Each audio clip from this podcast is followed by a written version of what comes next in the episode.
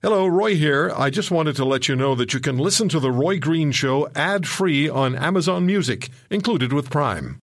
Welcome, welcome, welcome. Welcome to the Roy Green Show podcast.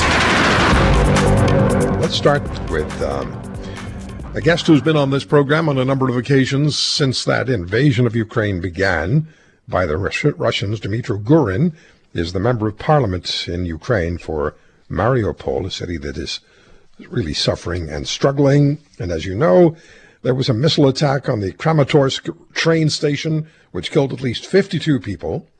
And uh, the Russians are now saying that they believe that, well, this is the tale they're telling, that it was Ukraine that fired on the train station. As I tweeted a couple of hours ago, next they'll be saying that it was the Ukrainian army that invaded Ukraine. Mr. Gurin, how are you, sir?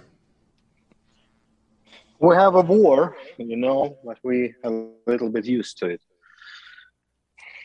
talk okay. to us, yeah, talk to us, please, about this uh, missile attack on the Kramatorsk train station. Please talk to us about that.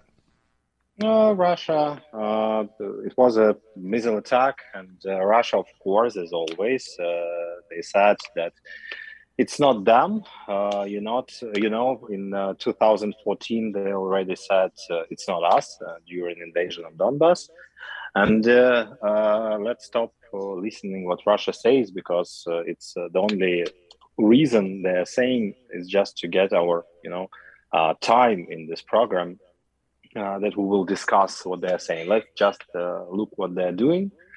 Uh, they made this uh, missile strike uh, in uh, like five minutes. Uh, they had on the tele- Telegram channels, they had a news that uh, it was a missile strike on Ukrainian troops of Ukrainian army and Kramatorsk train station. Like, and of course, they deleted this the messages when uh, they knew it was just civilians and more than 50 people uh, dead, uh, with uh, that people that were injured, heavily injured. And uh, so we have uh, another war crime, that's all. But we have these war crimes every day in Ukraine now.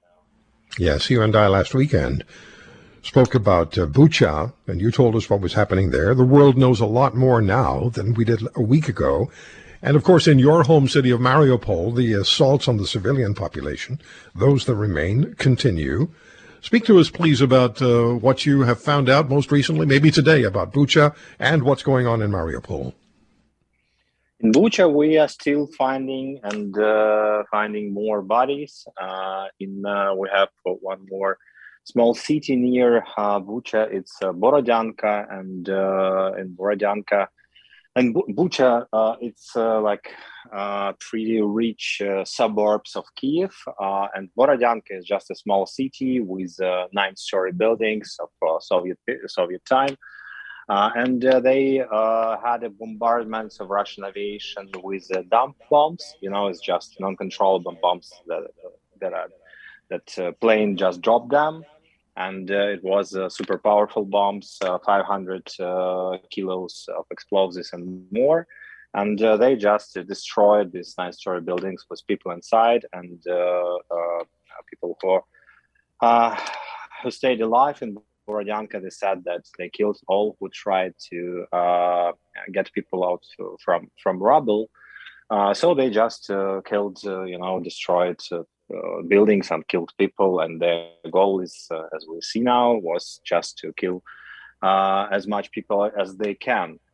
in Mariupol, the same situation. They don't open green corridors. They are deportating people to uh, to Russia. And uh, for example, now I'm personally trying to get uh, one person out from Russia, Russian territory of Russian Federation uh, he's uh, more than 70 years old and uh, he has only a national Ukrainian passport, so he cannot uh, go legally out of uh, Russian Federation. And he was forced uh, to sign some papers that, that he will not leave Russia during next six months. And like last two days, he has meetings with FSB with uh, uh, Rosguardia and uh, with some people who is who ask if he was a, witness to some to any war crimes from Ukrainian army and so on. So they're trying to get more, uh, you know, for for their TV shows to to get more people for their TV shows on the state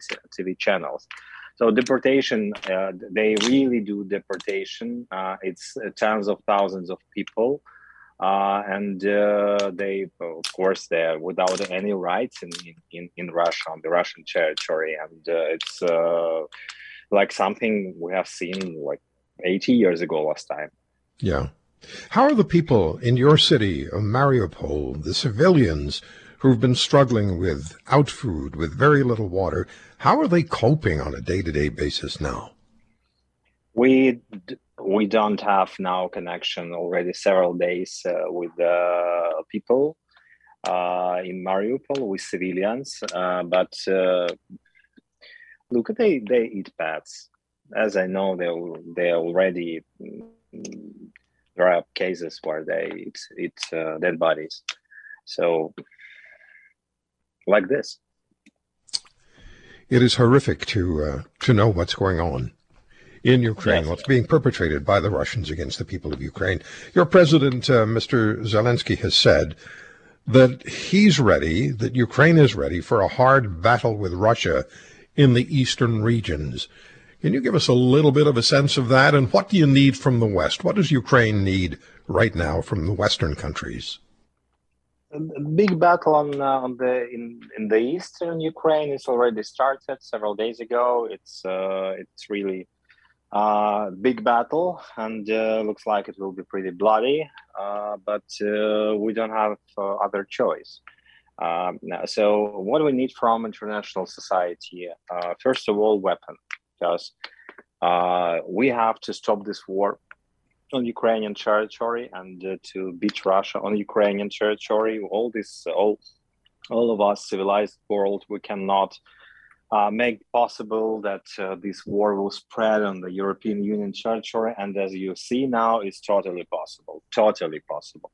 So we need uh, have uh, heavy uh, weapons, we need tanks, uh, we need armored vehicles, we need planes, we need air defense and missile defense uh, because we need to to finish this war. We need to kick out uh, Russian troops out of Ukrainian territory. It's not possible. We have seen uh, eight years ago what goes after you know this uh, freezing of uh, of the war, and uh, Russia just doesn't stop. So we have to finish. Everybody sees now that this war will have military solution, not diplomatic solution and uh, we need now weapon to make this military solution because you know Ukrainians they're fighting and they're resisting and they're uh, and we will do it uh, until you know until the victory or until the last man. And uh, now for uh, European countries and uh, and our America and, and, our North America partners, America and Canada, is just economically reasonable to help us with weapon because uh, bombing of uh, with dumb bombs of uh, you know Polish cities uh, or uh, or Latvia, Estonia, Lithuania cities, uh, it's costs much more. It costs more, it's it's much more expensive to rebuild all of this. So yeah. we need a weapon, and it's pro- and it's a really good decision for everybody now. Let's talk about war crimes. It's been a major news story and uh, investigations going on all the time now about what war crimes are. Russia's President Vladimir Putin and his military in Ukraine are being accused of committing horrific war crimes against the civilian population of the country. So what charges might they face if they're ever inside a courtroom? What's considered a war crime? Michael Newton is a law professor at Vanderbilt University. He's an expert on terrorism, accountability, transnational justice, and conduct of hostilities, expert witness in terrorism related trials, admitted to the counsel list of the International Criminal Court, most recently the editor of the United States Department of Defense Law of War Manual. The professor served as senior advisor to the ambassador at large for war crimes issues in the United States State Department and he also served in the U.S. Army for 21 years, where he had responsibility as Chief of Operational Law with the Army Special Forces Command Airborne during Operation Desert Storm. Professor Newton, thank you very much for joining us. How is war crime defined? Well, I appreciate you having having me on, and and in particular directing your audience at these really important substantive and political issues. Uh, you know, war crime is simply a violation of this established body of law, and really boils down to one of three prohibited areas. The law of war regulates how we fight, and so there's a whole subset of rules there. It regulates against whom we fight, uh, and the, the the entitlement of personal protection, et cetera, and a whole subset of rules there. And then this is the thing that people are just now realizing. It also regulates uh, occupation law. When you're in control of an area, the duties that you have towards the civilian population come straight out of this body of law. So you put it all together, violations of this body of law in the colloquial we call war crimes. So I want to get into this a little more with you and, and in detail as we go through our interview, but do some nations refuse to accept the definitions of of war crimes? Refuse to accept uh, the directions of the International Criminal Court? Well, that's you know that's actually two different questions. Yes, there are some that refuse to. Uh, uh, they just have different policy prerogatives with regard to the ICC. But on the big subject of war crimes, no, there's pretty much unanimity across the international community. All countries uh, sign up to this body of law. There's no there's no gray zone here. There's no pockets where this body of law does not apply. Um, and you saw that in the International Criminal Court when we negotiated the elements of crimes, which are the details of all the genocide offenses, all the crimes against humanity, all the war crimes. Uh, that document is, ad- is adopted by consensus. So there's no country in the world that is not bound by the law of war. So Vladimir Putin and the Russian regime are signatories to this. Oh, there's no question. Yes. Uh, and, you know, the law of war is found, most people will have heard of the Geneva Conventions. Fewer will have heard of the protocols to the Geneva Conventions. But there's this web of law the Conventional Weapons Convention, the Certain Conventional Weapons Convention, uh, the protocols there too, uh, the, the Chemical Weapons Convention, the Biological Weapons Convention. There's a, a scattershot of law here uh, but the bottom line is every country in the world is bound, which is why you see the Russians going out of their way. Uh, you know, uh, the violence has to cover itself with lies. That's why they're going out of their way to say, oh, this was appropriate because they know that the war crime is impermissible. Then they're doing that over and over and over again in a variety of contexts. Yeah. And they're sending out messages that the Ukrainians are responsible for the attacks on the Ukrainian population. I tweeted earlier today. Next, they'll be saying it was the Ukrainian military that invaded Ukraine. Professor, Professor Newton, is it your sense, professional, personal, uh, based on your experience, your knowledge of the situation, the Russians are in fact committing a series of very serious, I don't know if we should even apply the word serious, but committing a series of war crimes in Ukraine? Oh, there's no doubt on the facts. A prima facie case is the way the lawyers would say it.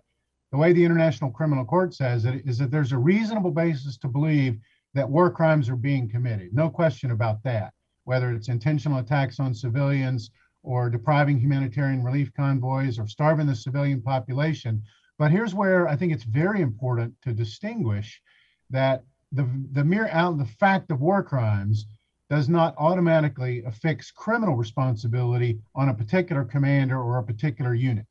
Um, and we can talk about how that's done, but to say that somebody is a war criminal means that we've gone through that process of granular evidence, and this is called the law of individual responsibility. Uh, so the presence of war crimes simply means that we have the challenge of identifying with admissible evidence in a granular way uh, who's responsible for those and that's the necessary step to affix criminal responsibility. That's what we do as prosecutors. Okay, so Russia has a history of behaving in the manner that it's behaving in Ukraine, even worse, Syria and Chechnya. Putin was in power then, he's in power now. No doubt Mr. Putin feels untouchable. Is he, as far as any war crimes retribution is concerned? And I know we're heading into that territory where we're talking about the individual, but is he? Do you think he's ever going to be brought to uh, to justice? I don't know whether he will or not, but I do know that he'll look over his shoulder the rest of his life. There are no statute of limitations for these offenses.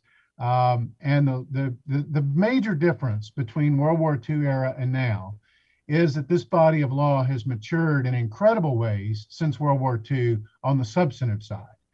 But on the criminal side, in the enforcement mechanisms, we also have, you know, people talk about the International Military Tribunal at Nuremberg. Many of those senior Nazis never thought they would face accountability, and they did. Adolf Eichmann, in the Israeli context, never thought he would face accountability.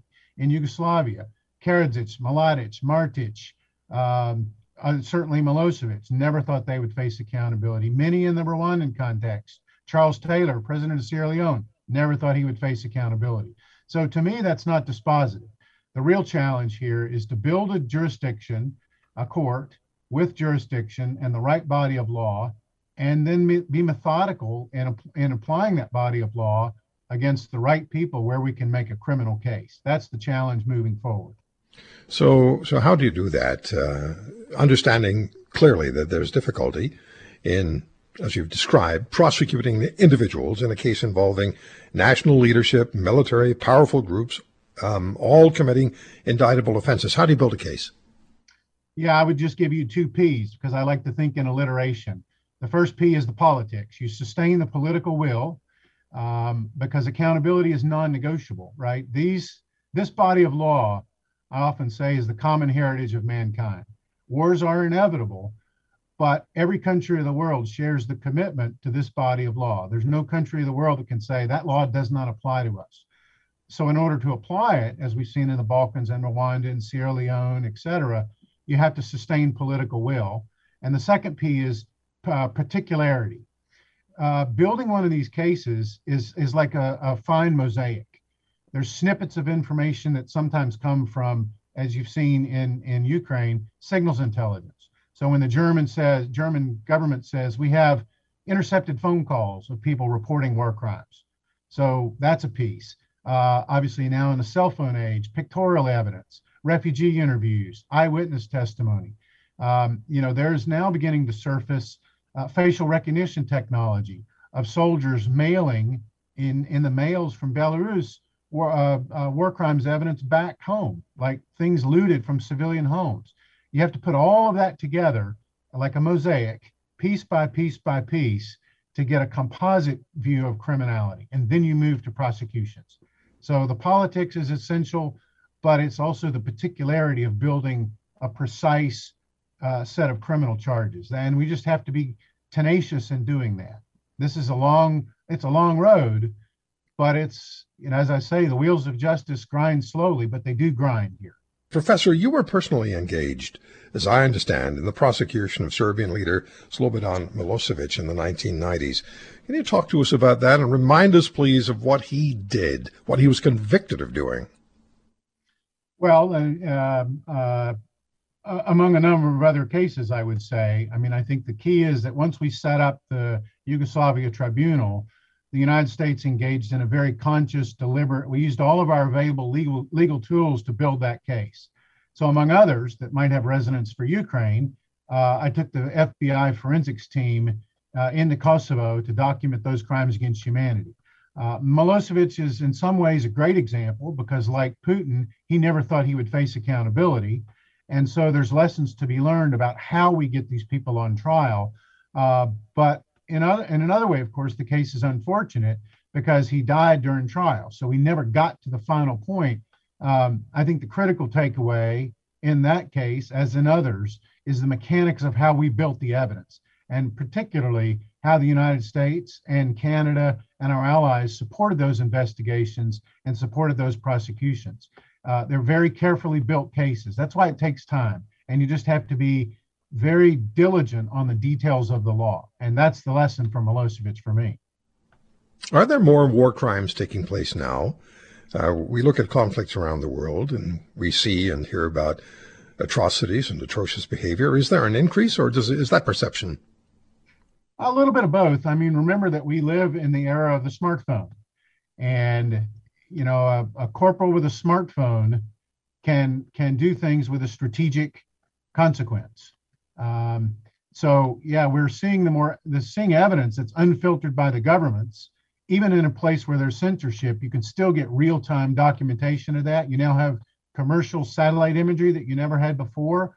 Uh, you know, you've seen that, for example, with the reporting out of Bucha. When the Russians say, oh, no, no, no, those bodies weren't there when we left, satellite imagery, commercially available, immediately surfaces to say, oh, yes, they were. Uh, you're seeing people capture things in, in ways. And so you're right that there's a high visibility over this.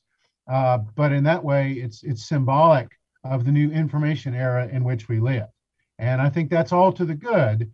But I'll reiterate that we have to have a, a, a comprehensive mechanism for organizing that, for collating it, for building against the precise details of the law that we have to prove in order to get convictions beyond a reasonable doubt.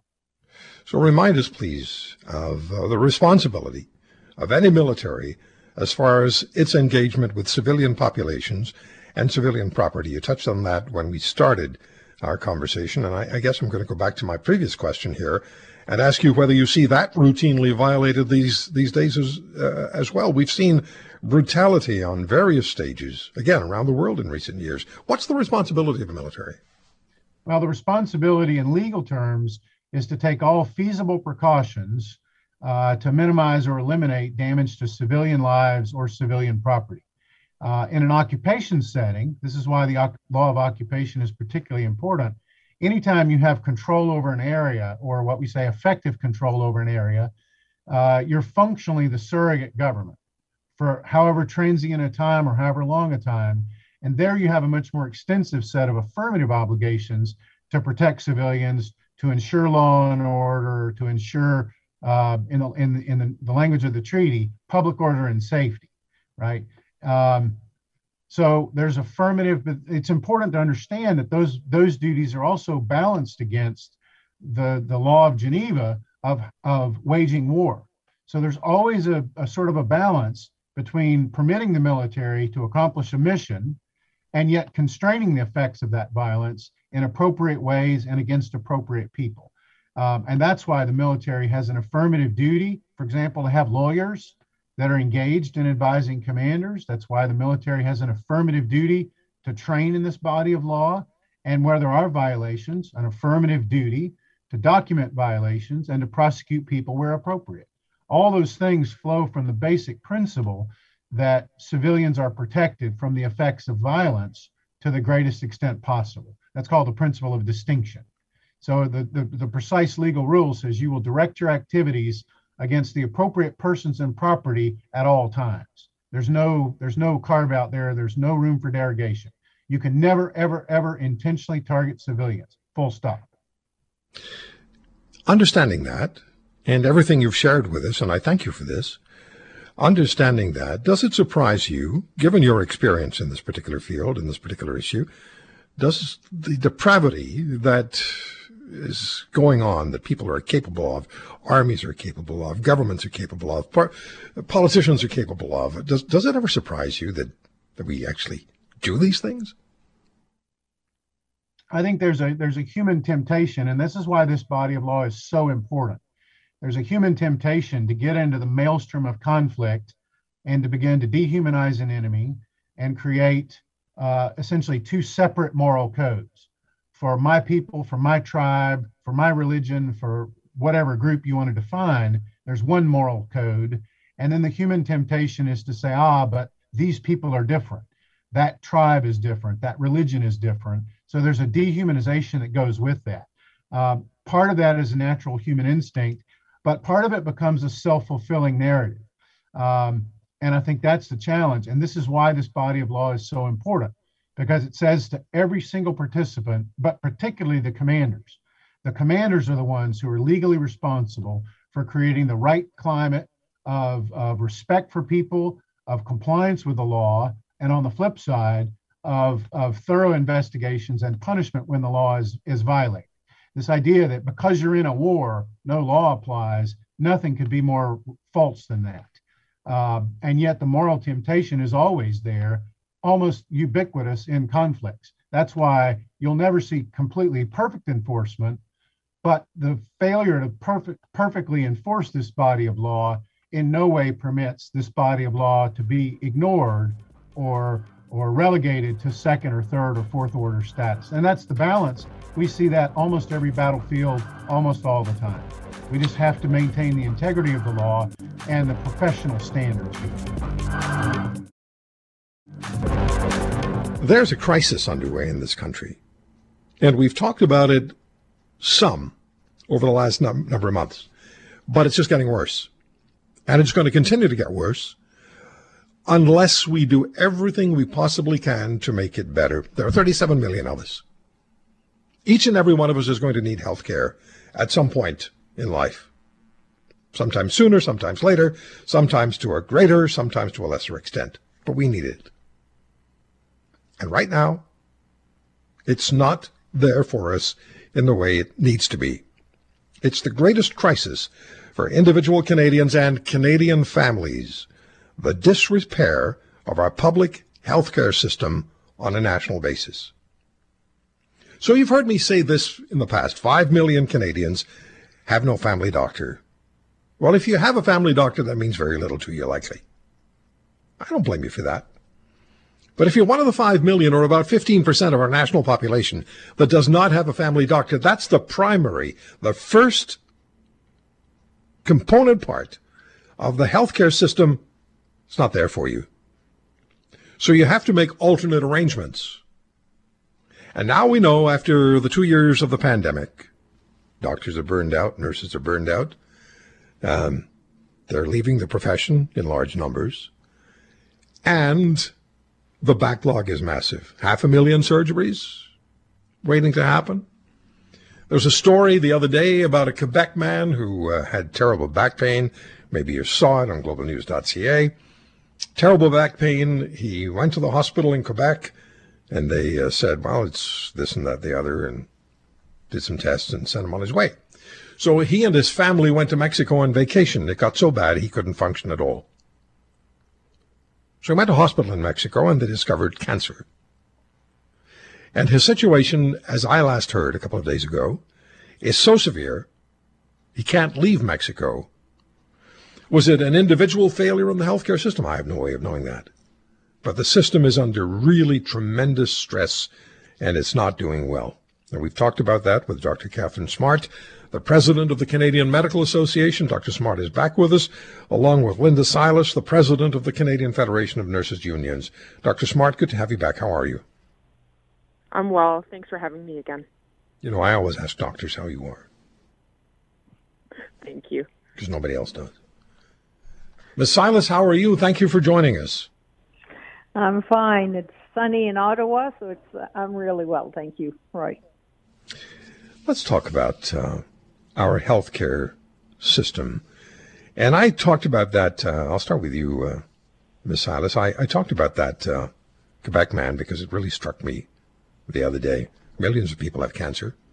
We have hundreds of thousands of surgeries that are backlogged. We have people who need cancer surgeries. They're not happening. So, from the nurse's perspective, how bad is it?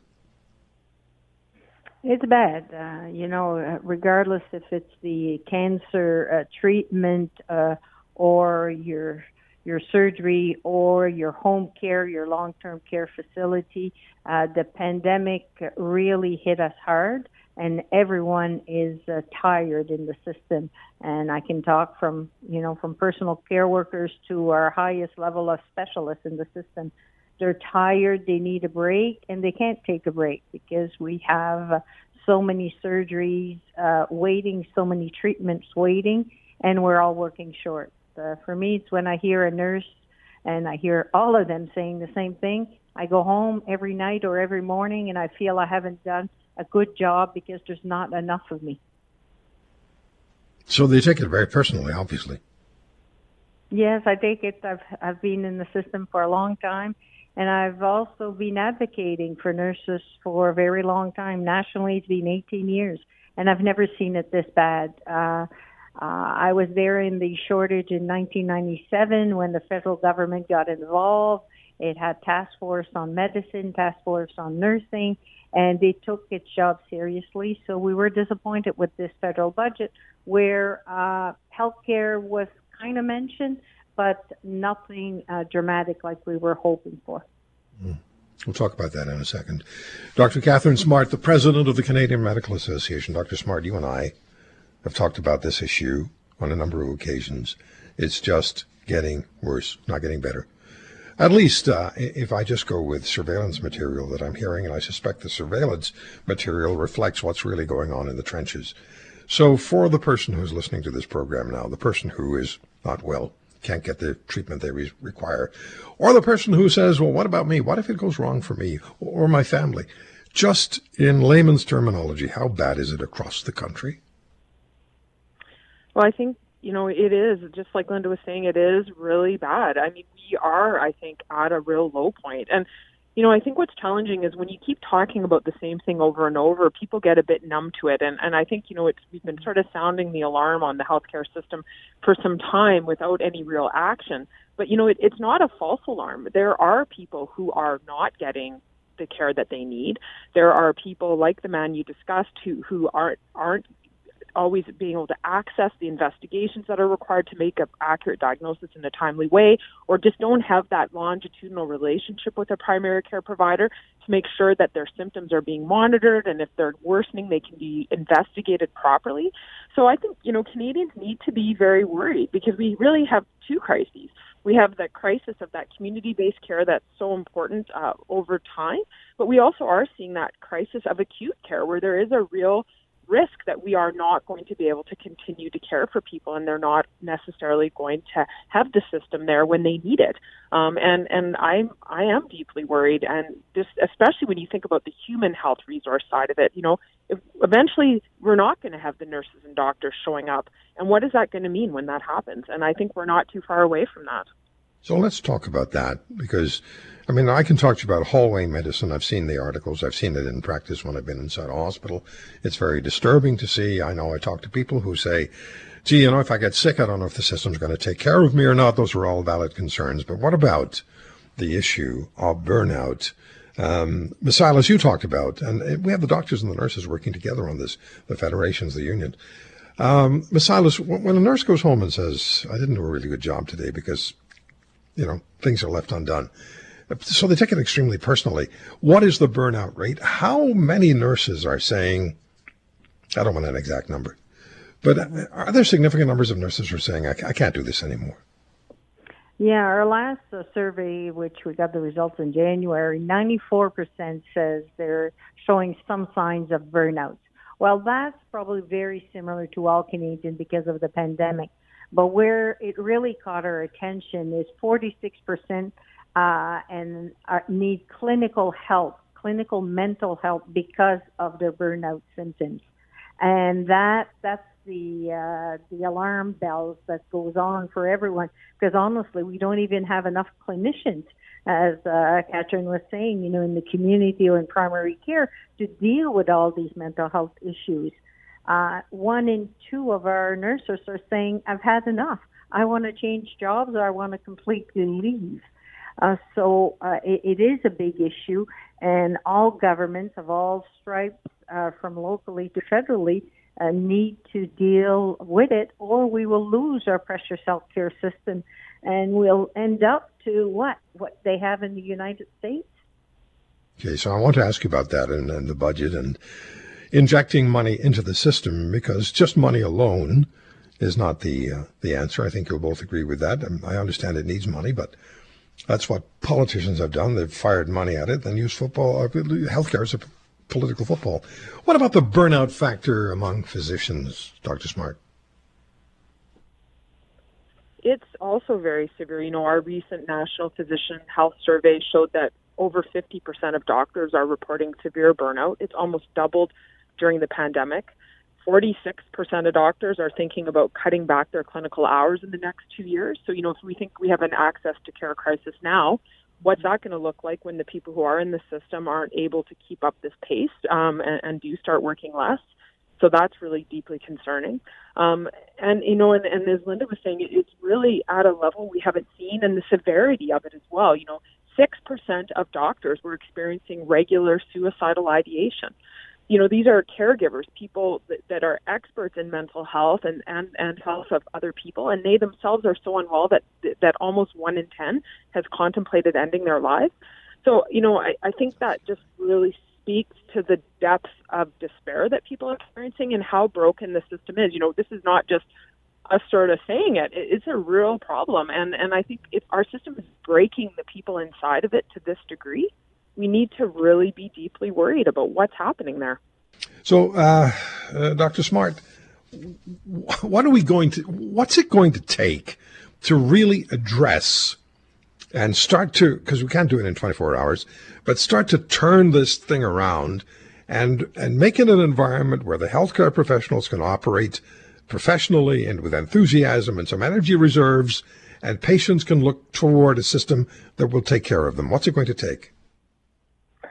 Well, I think it's going to take a, a level of collaboration and reimagining that we really haven't seen in 60 years. You know, I, I think it's not really in anybody's political interest to really perhaps admit or own the fact that the healthcare system is as broken as it is. And, and I think that's an impediment to moving forward with the level of collaboration that's needed to solve this issue. But I think if we could get our politicians on side to really be willing to be honest about the state of things and recognize that they need to work together on this, right? We need to move past the partisanship, the politics, and recognize this is an issue for everyone in this country. Um, and we need our federal, provincial governments to start collaborating with us in healthcare to solve this problem. So I think that's really the first step. And, and I think we have to be willing to do the deep work, right? What we have is a system that's had layers of band aids applied to it now for decades. Um, and there needs to be some fundamental shifts in how things are done to really create the change that's needed to make the system functional for patients and providers. But they're not superficial changes, right? They're, they're, it really is digging deep into how things are structured, how they're organized, how people are paid. Uh, the whole way the system operates needs an overvamp, uh, an overhaul. Um, but you know that's not going to happen without the politicians at the table willing to do that work with us. And and I think that's the concern is you know how much longer are we just going to march down this road of the status quo, spending billions of dollars on a system that's not performing nearly as well as it should. And that's yeah. where we are right now. And we're not really, I think, at this point, seeing the commitment to, to do the work that needs to be done. Yeah, it's very concerning. Very concerning to know that politicians, governments have their own favorite uh, projects, and they're happy to throw billions of dollars and their personal enthusiasm um, and professional enthusiasm at their projects. But healthcare, which affects each and every person in this country, each and every one of us, is, well, you know, it's political football. Uh, Ms. Silas, what is your sense? What has to be done? What what what's it going to take to make the system start to be representative of every single person who's listening to this program across this country now, and you and Dr. Smart as well? What's it going to take? It's very similar to what uh, Katharine was saying. You know, you said earlier in your show, Roy, that we're a country of 37 million uh, people. That is a very small population for the extent of our country from urban to rural to remote to very remote to the north. You know, where the state of California has more population than we have in our whole country. So we need to look uh, nationally, bring all the experts together and do some coordination. Look what works in other countries of the world. What are their best practice? How do we have a a sustainable health human resource strategy? How do we focus on retention? How do we tell those 50, 55 years old, what does it take to keep you in the system? And I believe there's a need to change the culture of healthcare. We need to move uh, away from uh, the workers in the system are martyrs. They'll be there regardless. They're just like elastic bands. They'll keep it because they're there for the patients. Don't get me wrong.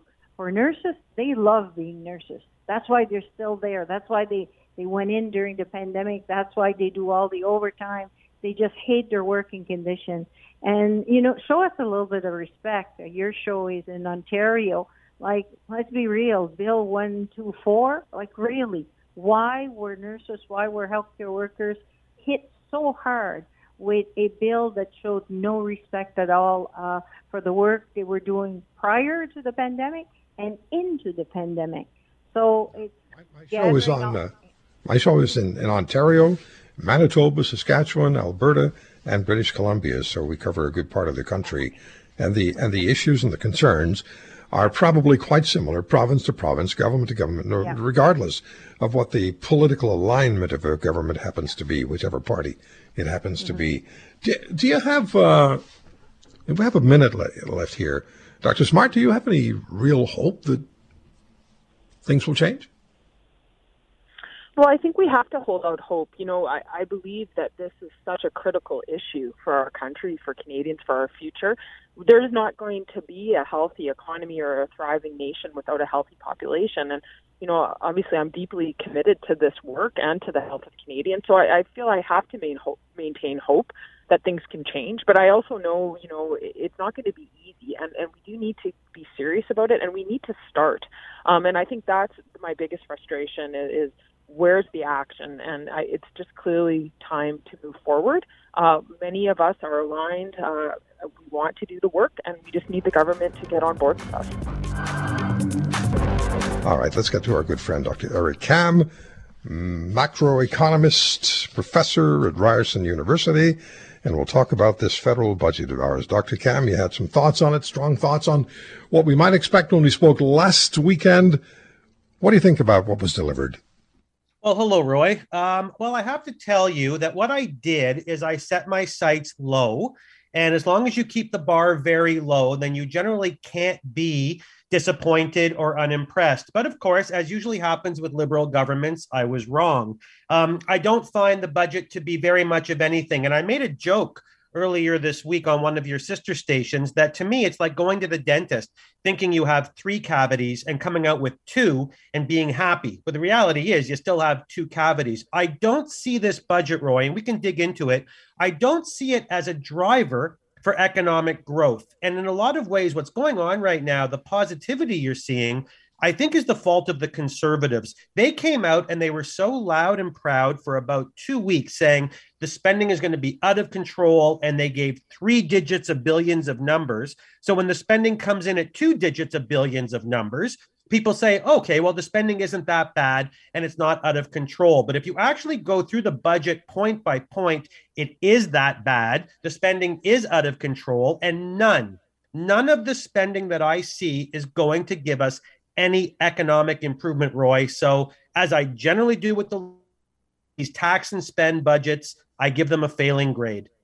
And these uh, tax and spend budgets, if you look at something, if you look at what we lived with uh, prior to the pandemic, uh, the uh, the billions of dollars of deficit was nowhere near, which seems to have become sort of standard and okay in the thinking of a lot of people. We there's there's no there isn't an understanding, I think, uh, Dr. Kam, right across the country and across the spectrum that what you owe, you have to pay back. And if you owe a trillion dollars federal debt, and then you have provincial debt, and you have families who are in debt, it's it's, it's not a recipe for a successful financial reality. It's a recipe for financial disaster. Now, countries like Canada do not and will not go broke. So I would ask the good listenership not to say that one day they will not see the country in receivership, so we must be doing well. We're not be doing we're not doing well. The world is a spectrum and we're supposed to leave a country to our children and our grandchildren and we are leaving a fiscal financial mess. It is a mess, Roy, and the and the debt is never ever going to be repaid. You and I said it two years ago that if they continued with this type of spending, it could never be repaid. And we found that. And so I look at some of the points of the budget, if I may, Roy, and I say to myself, well, I don't see what's here. What here would make you feel good? They put in this 40,000 first time home buyer savings thing. But you know what? That could have been accomplished by just waiving the requirement that you have to pay back your RSP. All the things for zero emissions and green this and green that. Well, that's just the carbon tax rewrapped up in a fancier dress. And we know that this is the wrong time for new taxes. Things like indigenous spending and those type of infrastructures and increased money to the military, yeah, that can make you feel good. It's a feel good story, but not a driver of economic growth. When you look at what economic growth is, it depends on consumption, it depends on investment, and it depends on government spending. This focuses on one of those government spending. And if the only part of your economy growing is the public sector, Roy, you and I both know that you're in big trouble. Big trouble. And where's the incentive for the private sector to keep on investing and growing in this particular budget? And I'll add one other thing. You mentioned the military, and Mr. Trudeau's talks and pledges, and Ms. Freeland talks and pledges some $8 billion will be spent on the military. Well, it's very interesting that General Andrew Leslie, who was the commander of the Canadian Army, and in fact was a Liberal member of Parliament, ran for Mr. Trudeau in 2015, stayed a Liberal member of Parliament until 2019, and then decided not to run again. He tweeted uh, yeah, uh, Friday after, or maybe Thursday after the budget, saying, "Okay, so now they and I'm paraphrasing, so they're going to spend eight billion dollars on the military. So let's take a look at the twelve billion dollars that they decided not to spend or remove from the spending after 2015. How's that up? How that, how's that a win? You take away twelve and you give eight. Roy, it's not a win. There's two examples here of it not being a win. Number one is everyone knows, everybody knows that military spending is low hanging fruit. You can do it anytime, and you can always make your books look better. But the last time I looked, Manitoba wasn't attacking Ontario. So I'm not exactly sure what this money is going to, unless it's to make the United Nations feel good about themselves. And I'm not sure why Canada is worrying about that when we're in the financial situation we're in. And again, number two, $40,000 to new home buyers. What on God's green earth is $40,000 going to do when 80% of immigrants to the, to the country come to the GTA, come to the 416905? That's going to do nothing to address the supply problem. Oh, no, but then you say the government's committed $2 billion to building new homes. Where? Where are they going to build new homes? They're not going to build them in the 416905. As they say in Yiddish, they're going to go in Yechepitzville. So unless you're willing to, re- to relocate yourself, your family, or your company three hours north, south, east, or west, I don't see how this is a benefit. I don't see how this, go- I'm not going to say it again. This government did not address economic growth. It did not address debt recovery. It was low hanging fruit from top to bottom we do need to spend money on the military because we have a responsibility to defend ourselves. We can't just hide under the American umbrella. And we have an agreement, a NATO agreement, that 2% of our GDP is supposed to go to military spending. It doesn't happen. It hasn't happened. And Dr. Kam, it isn't going to happen, regardless of what they said on Thursday. That's very true. That's very true. Again, the, and by the way, with GDP creeping up ever so slowly, that requirement is becoming less and less important. You know, one day I want to come on the radio with you, Roy, and tell you all of the positive things I see. And you know what? The good Lord willing, one day we'll do it, but it's not today. No, and then you're going to have me in your class as well. I will be honored to have you sit in my lecture hall anytime in September, Roy. Thank you for listening to today's podcast. If you want to hear more, subscribe to The Roy Green Show on Apple Podcasts, Google Podcasts, Spotify, Stitcher, or wherever you find your favorites. And if you like what you hear, leave us a review and tell a friend. I'm Roy Green. Have a great weekend.